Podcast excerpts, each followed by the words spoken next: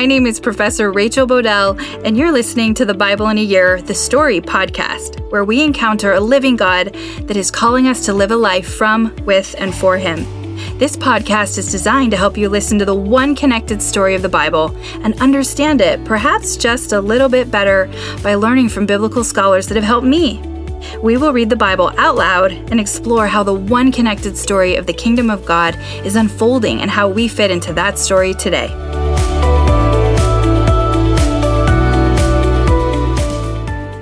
This is day 93, and I'm reading from the NIV version of the Bible, 1 Samuel 7 through 8, John 1 through 3, and Psalm 86. Okay, so don't be alarmed. We are going to continue the story of 1 Samuel and we're going to touch on 1 John and I'll explain why after the reading. 1 Samuel 7. So the men of Kiriath Jearim came and took up the ark of the Lord. They brought it to Abinadab's house on the hill and consecrated Eleazar his son to guard the ark of the Lord. The ark remained at Kiriath Jearim a long time, twenty years in all. Then all the people of Israel turned back to the Lord.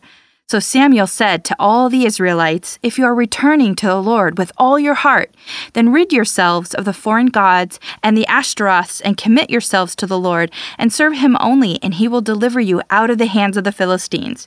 So the Israelites put away their Baals and Ashtaroths and served the Lord only. Then Samuel said, Assemble all Israel at Mizpah, and I will intercede with the Lord for you. When they had assembled at Mizpah, they drew water and poured it out before the Lord. On that day they fasted, and there they confessed, We have sinned against the Lord. Now Samuel was serving as leader of Israel at Mizpah. When the Israelites heard that Israel had assembled at Mizpah, the rulers of the Philistines came up to attack them. When the Israelites heard of it, they were afraid because of the Philistines. They said to Samuel, Do not stop crying out to the Lord our God for us, that he may rescue us from the hand of the Philistines. Then Samuel took a suckling lamb and sacrificed it as a whole burnt offering to the Lord. He cried out to the Lord on Israel's behalf, and the Lord answered him. While Samuel was sacrificing the burnt offering, the Philistines drew near to engage Israel in battle. But that day the Lord thundered with loud thunder against the Philistines, and threw them into such a panic that they were routed before the Israelites. The men of Israel rushed out at Mizpah and pursued the Philistines, slaughtering them along the way to a point below Beth Kar. Then Samuel took a stone and set it up between Mizpah and Shen. He named it Ebenezer, saying, Thus far the Lord has helped us. So the Philistines were subdued and they stopped invading Israel's territory. Throughout Samuel's lifetime, the hand of the Lord was against the Philistines. The towns from Ekron to Gath that the Philistines had captured from Israel were restored to Israel. And Israel delivered the neighboring territory from the hands of the Philistines. And there was peace between Israel and the Amorites. Samuel continued as Israel's leader all the days of his life. From year to year, he went on a circuit from Bethel to Gilgal to Mizpah, judging Israel and all those places. But he always went back to Ramah, where his home was, and there he also held court for Israel. And he built an altar there to the Lord. When Samuel grew old, he appointed his sons as Israel's leaders. The name of his firstborn was Joel, and the name of his second was Abijah. And they served Beersheba. But his sons did not follow his ways. They turned aside after dishonest gain and accepted bribes and perverted justice. So all the elders of Israel gathered together and came to Samuel at Ramah. They said to him, You are old, and your sons do not follow your ways. Now appoint a king to lead us, such as all the other nations have. But when they said, Give us a king to lead us, this displeased Samuel.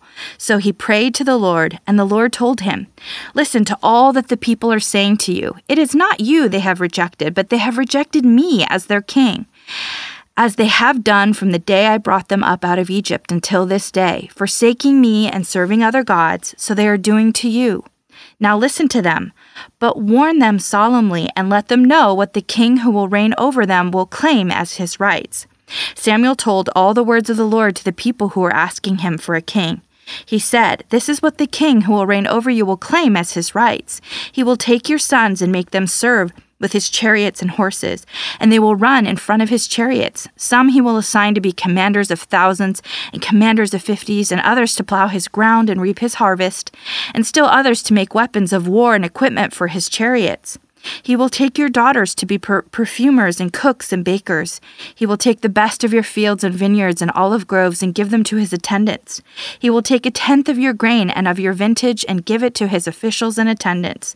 Your male and female servants and the best of your cattle and donkeys he will take for his own use. He will take a tenth of your flocks, and you yourselves will become his slaves. When that day comes, you will cry out for relief from the king you have chosen. But the Lord will not answer you in that day.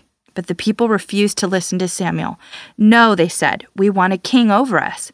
Then we will be like all the other nations, with a king to lead us, and go out before us and fight our battles. When Samuel heard all that the people said, he repeated it before the Lord. The Lord answered, Listen to them, and give them a king then Samuel said to the Israelites, Everyone, go back to your own town. John 1. In the beginning was the Word, and the Word was with God, and the Word was God. He was with God in the beginning. Through him all things were made. Without him nothing was made that has been made. In him was life, and that life was the light of all mankind. The light shines in the darkness, and the darkness has not overcome it. There was a man sent from God whose name was John. He came as a witness to testify concerning that light, so that through him all might believe. He himself was not the light, he came only as a witness to the light. The true light that gives light to everyone was coming into the world. He was in the world, and though the world was made through him, the world did not recognize him. He came to that which was his own, but his own did not receive him. Yet to all who did receive him, to those who believed in his name, he gave the right to become children of God. Children born not of natural descent, nor of human decision or a husband's will, but born of God. The Word became flesh and made his dwelling among us. We have seen his glory, the glory of the one and only Son, who came from the Father, full of grace and truth. John testified concerning him. He cried out, saying, This is the one I spoke about when I said, He who comes after me has surpassed me because he was before me. Out of his fullness we have all received grace in place of grace already given. For the law was given through Moses, grace and truth came through Jesus Christ. No one has ever seen God, but the one and only Son, who is himself God and is in closest relationship with the Father, has made him known. Now, this was John's testimony when the Jewish leaders in Jerusalem sent priests and Levites to ask him who he was. He did not fail to confess, but confessed freely, I am not the Messiah. They asked him, Then who are you? Are you Elijah? He said, I am not. Are you the prophet? He answered, No. Finally, they said, Who are you? Give us an answer to take back to those who sent us. What do you say about yourself? John replied in the words of Isaiah the prophet I am the voice of one calling in the wilderness, Make straight the way for the Lord. Now the Pharisees who had sent questioned him, Why then do you baptize if you are not the Messiah, nor Elijah, nor the prophet? I baptize with water, John replied. But among you stands one you do not know. He is the one who comes after me, the straps of whose sandals I am not worthy to untie. This all happened at Bethany on the other side of the Jordan, where John was baptizing. The next day, John saw Jesus coming toward him and said, Look, the Lamb of God who takes away the sin of the world. This is the one I meant when I said, A man who comes after me has surpassed me because he was before me. I myself did not know him, but the reason I came baptizing with water was that he might be revealed to Israel. Then John gave this testimony I saw the Spirit come down from heaven as a dove and remain on him. And I myself did not know him, but the one who sent me to baptize with water told me, The man on whom you see the Spirit come down and remain is the one who will baptize with the Holy Spirit. I have seen and testify that he is God's chosen one. The next day, John was there again with two of his disciples. When he saw Jesus passing by, he said, Look, the Lamb of God. When the two disciples heard him say this, they followed Jesus. Turning around, Jesus saw them following and asked, What do you want? They said, Rabbi, which means teacher. Where are you staying? Come, he replied, and you will see. So they went and saw where he was staying, and they spent that day with him. It was about four in the afternoon. Andrew, Simon Peter's brother, was one of the two who heard what John had said and who had followed Jesus. The first thing Andrew did was to find his brother Simon and tell him, We have found the Messiah, that is, the Christ. And he brought him to Jesus. Jesus looked at him and said, You are Simon, son of John. You will be called Cephas, which means, translated, is Peter. The next day, Jesus decided to leave for Galilee. Finding Philip, he said to him, Follow me. Philip, like Andrew and Peter, was from the town of Bethsaida. Philip found Nathanael and told him, We have found the one Moses wrote about in the law, and about whom the prophets also wrote, Jesus of Nazareth, the son of Joseph. Nazareth, can anything good come from there? Nathanael asked. Come and see, said Philip. When Jesus saw Nathanael approaching, he said to him, Here truly is an Israelite, in whom there is no deceit. How do you know me? Nathanael asked. Jesus answered, I saw you while you were still under the fig tree before Philip called you. Then Nathanael declared, Rabbi, you are the Son of God. You are the King of Israel. Jesus said, You believe because I told you I saw you under the fig tree. You will see greater things than that. He then added, Very truly I tell you, you will see heaven open and the angels of God ascending and descending on the Son of Man. On the third day, a wedding took place at Cana in Galilee. Jesus' mother was there, and Jesus and his disciples had also been invited to the wedding. When the wine was gone, Jesus' mother said to him, They have no more wine. Woman, why do you involve me? Jesus replied, My hour has not yet come. His mother said to the servants, Do whatever he tells you. Nearby stood six stone water jars, the kind used by the Jews for ceremonial washing, each holding for 20 to 30 gallons. Jesus said to the servants, Fill the jars with water. So they filled them to the brim. Then he told them, Now draw some out and take it to the master of the banquet. They did so, and the master of the banquet tasted the water that had been turned into wine. He did not realize where it had come from, though the servant who had drawn the water knew. Then he called the bridegroom aside and said, Everyone, bring out the choice wine first, and then the cheaper wine after the guests have had too much to drink. But you have saved the best till now. What Jesus did here in Cana of Galilee was the first of the signs through which he revealed his glory, and his disciples believed in him. After this, he went down to Capernaum with his mother and brothers and his disciples. There they stayed for a few days. When it was almost time for the Jewish Passover, Jesus went up to Jerusalem. In the temple courts, he found people selling cattle, sheep, and doves, and others sitting at tables exchanging money. So he made a whip out of cords and drove all of them from the temple both sheep and cattle, he scattered the coins of the money. After this, he went down to Capernaum with his mother and brothers and his disciples. There they stayed for a few days. When it was almost time for the Jewish Passover, Jesus went up to Jerusalem. In the temple court, he found people selling cattle, sheep, and doves, and others sitting at tables and exchanging money. So he made a whip out of cords and drove all from the temple courts, both sheep and cattle. He scattered the coins of the money changers and overturned their tables. To those who sold doves, he said, Get these out of here. Stop turning my father's house into a market. His disciples remembered that it is written, Zeal for your house will consume me. The Jews then responded to him, What sign can you show us to prove your authority to do all this? Jesus answered them, Destroy this temple, and I will raise it again in three days. They replied, It has taken 46 years to build this temple, and you are going to raise it in three days? But the temple he had spoken of was his body. After he was raised from the dead, his disciples recalled what he had said. Then they believed the scripture and the words that Jesus had spoken. Now, while he was in Jerusalem at the Passover festival, many people saw the signs he was performing and believed in his name. But Jesus would not entrust himself to them, for he knew all people. He did not need any testimony about mankind, for he knew what was in each person. Now, there was a Pharisee, a man named Nicodemus, who was a member of the Jewish ruling council. He came to Jesus at night and said, Rabbi, we know that you are a teacher who has come from God, for no one could perform the signs you are doing if God were not with him. Jesus replied, Very truly I tell you, no one can see the kingdom of God unless they are born again.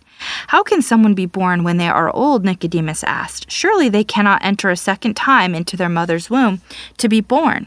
Jesus answered, Very truly I tell you, no one can enter the kingdom of God unless they are born of water and the Spirit. Flesh gives birth to flesh, but the Spirit gives birth to the Spirit. You should not be surprised at my saying, You must be born again. The wind blows wherever it pleases. You hear its sound, but you cannot tell where it comes from or where it is going. So it is with everyone born of the Spirit. How can this be? Nicodemus asked. You are Israel's teacher, said Jesus. You do not understand these things. Very truly, I tell you, we speak of what we know and we testify to what we have seen. But still, you people do not accept our testimony. I have spoken to you of earthly things and you do not believe. How then will you believe if I speak of heavenly things? No one has ever gone into heaven except the one who came from heaven, the Son of Man. Just as Moses lifted up the snake in the wilderness, so the Son of Man must be lifted up, that everyone who believes may have eternal life in him. For God so loved the world that he gave his one and only Son, that whoever believes in him shall not perish but have eternal life. For God did not send his Son into the world to condemn the world, but to save the world through him. Whoever believes in him is not condemned, but whoever does not believe stands condemned already, because they have not believed in the name of God's one and only Son. This is the verdict. Light has come into the world, but people loved darkness instead of light because their deeds were evil. Everyone who does evil hates the light and will not come into the light for fear that their deeds will be exposed. But whoever lives by the truth comes into the light, so that it may be seen plainly that what they have done has been done in the sight of God. After this, Jesus and his disciples went out into Judean countryside, where he spent some time with them and baptized. Now, John also was baptizing at Aenon near Salim, because there was plenty of water, and people were coming and being baptized. This was before John was put in prison. An argument developed between some of John's disciples and a certain Jew over the matter of ceremonial washing. They came to John and said to him, Rabbi, that man who was with you on the other side of the Jordan, the one who testified about, look, he is baptizing, and everyone is going to him. To this John replied, A person can receive only what is given them from heaven. You yourselves can testify that I said, I am not the Messiah, but am sent ahead of him. The bride belongs to the bridegroom. The friend who attends the bridegroom waits and listens for him and is full of joy when he hears the bridegroom's voice. That joy is mine, and it is now complete. He must become greater. I must become less. The one who comes from above is above all. The one who is from the earth belongs to the earth and who speaks as one from the earth. The one who comes from heaven is above all. He testifies to what he has seen and heard, but no one accepts his testimony. Whoever has accepted it has certified that God is truthful. For the one whom God has sent speaks the words of God, for God gives the Spirit without limit. The Father loves the Son and has placed everything in his hands. Whoever believes in the Son has eternal life, but whoever rejects the Son will not see life, for God's wrath remains on them. Psalm 86 Hear, my Lord, and answer me, for I am poor and needy. Guard my life, for I am faithful to you. Save your servant who trusts in you. You are my God. Have mercy on me, Lord, for I call to you all day long. Bring joy to your servant, Lord, for I put my trust in you. You, Lord, are forgiving and good, abounding in love to all who call to you. Hear my prayer, Lord. Listen to my cry for mercy. When I am in distress, I call to you, because you answer me. Among the gods there is none like you, Lord. No deeds can compare with yours. All the nations you have made will come and worship before you, Lord. They will bring glory to your name, for you are great and do marvelous deeds. You alone are God. Teach me your way, Lord, that I may rely on your faithfulness.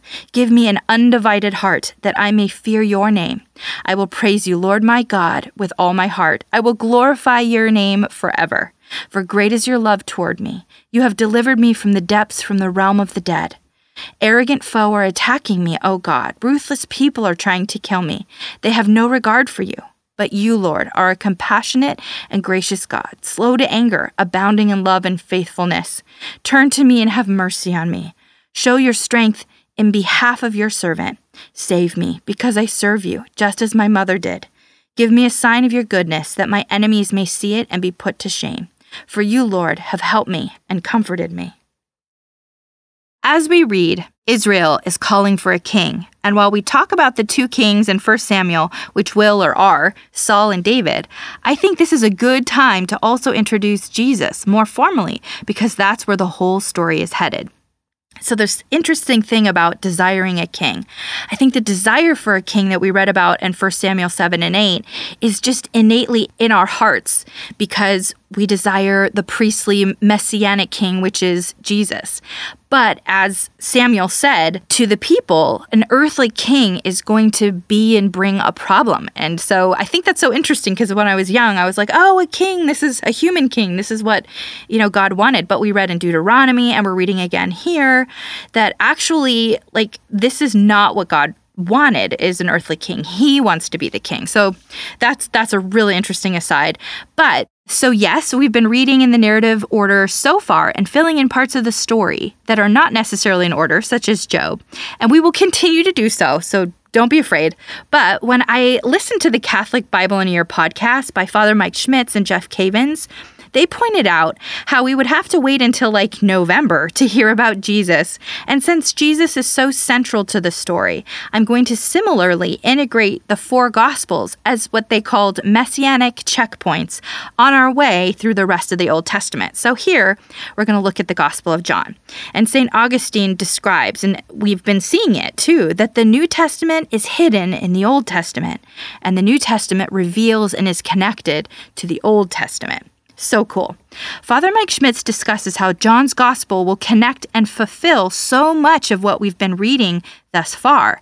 Basically, all that we've been reading is fulfilled in Jesus. He is the redeemer, the one that fulfills. Genesis 3:15. He is the one that crushes the head of the serpent. He is the priest king, the one that can atone, the lamb of God through sacrifice and stand in the gap as the ultimate intercessor between humans and God.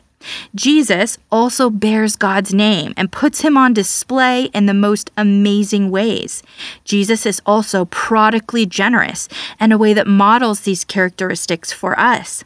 Jeff Cavins describes how all four Gospels tell a similar story of Jesus with miracles and so on, but each Gospel is also unique. For example, Matthew emphasizes Jesus as the king.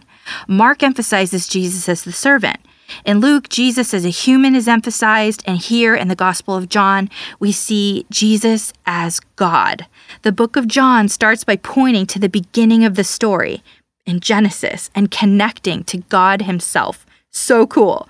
The book of John is also unique because there are about eight miracles, six of which are interesting.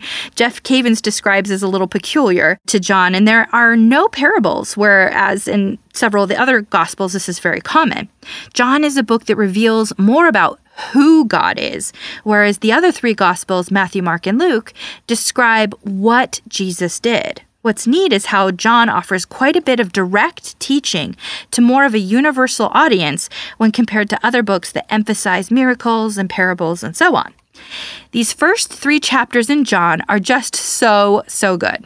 One note that Father Mike Schmitz shares is to clarify that there are two Johns in this story John, the beloved disciple, which he often will refer to himself, the one that is believed to have written the book, and there is also John the Baptist.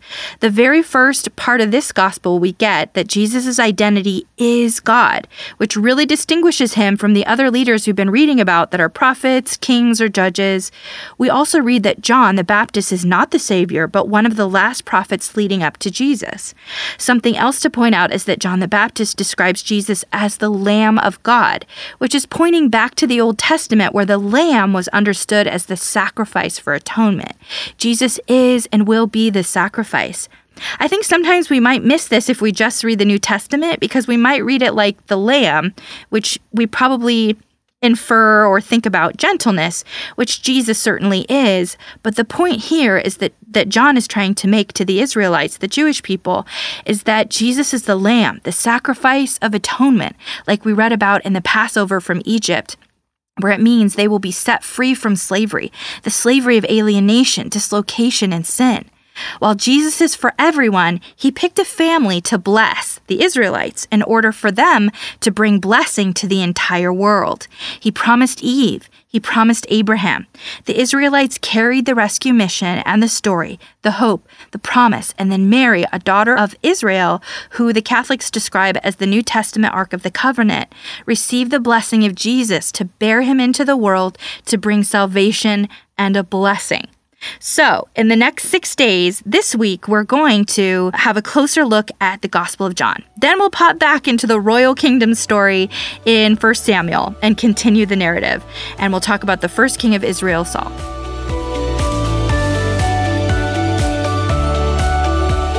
Pray for me, I'm praying for you. My prayer is this, found in Philippians 1 9 through 11 that your love may abound more and more in knowledge and depth of insight, so that you may be able to discern what is best and may be pure and blameless for the day of Christ, filled with the fruit of righteousness that comes through Jesus Christ, to the glory and praise of God. What is this fruit? It is love, joy, peace, patience, kindness, goodness, faithfulness, gentleness, and self-control. Against such things there is no law. Galatians 5:22 through 24. See you tomorrow.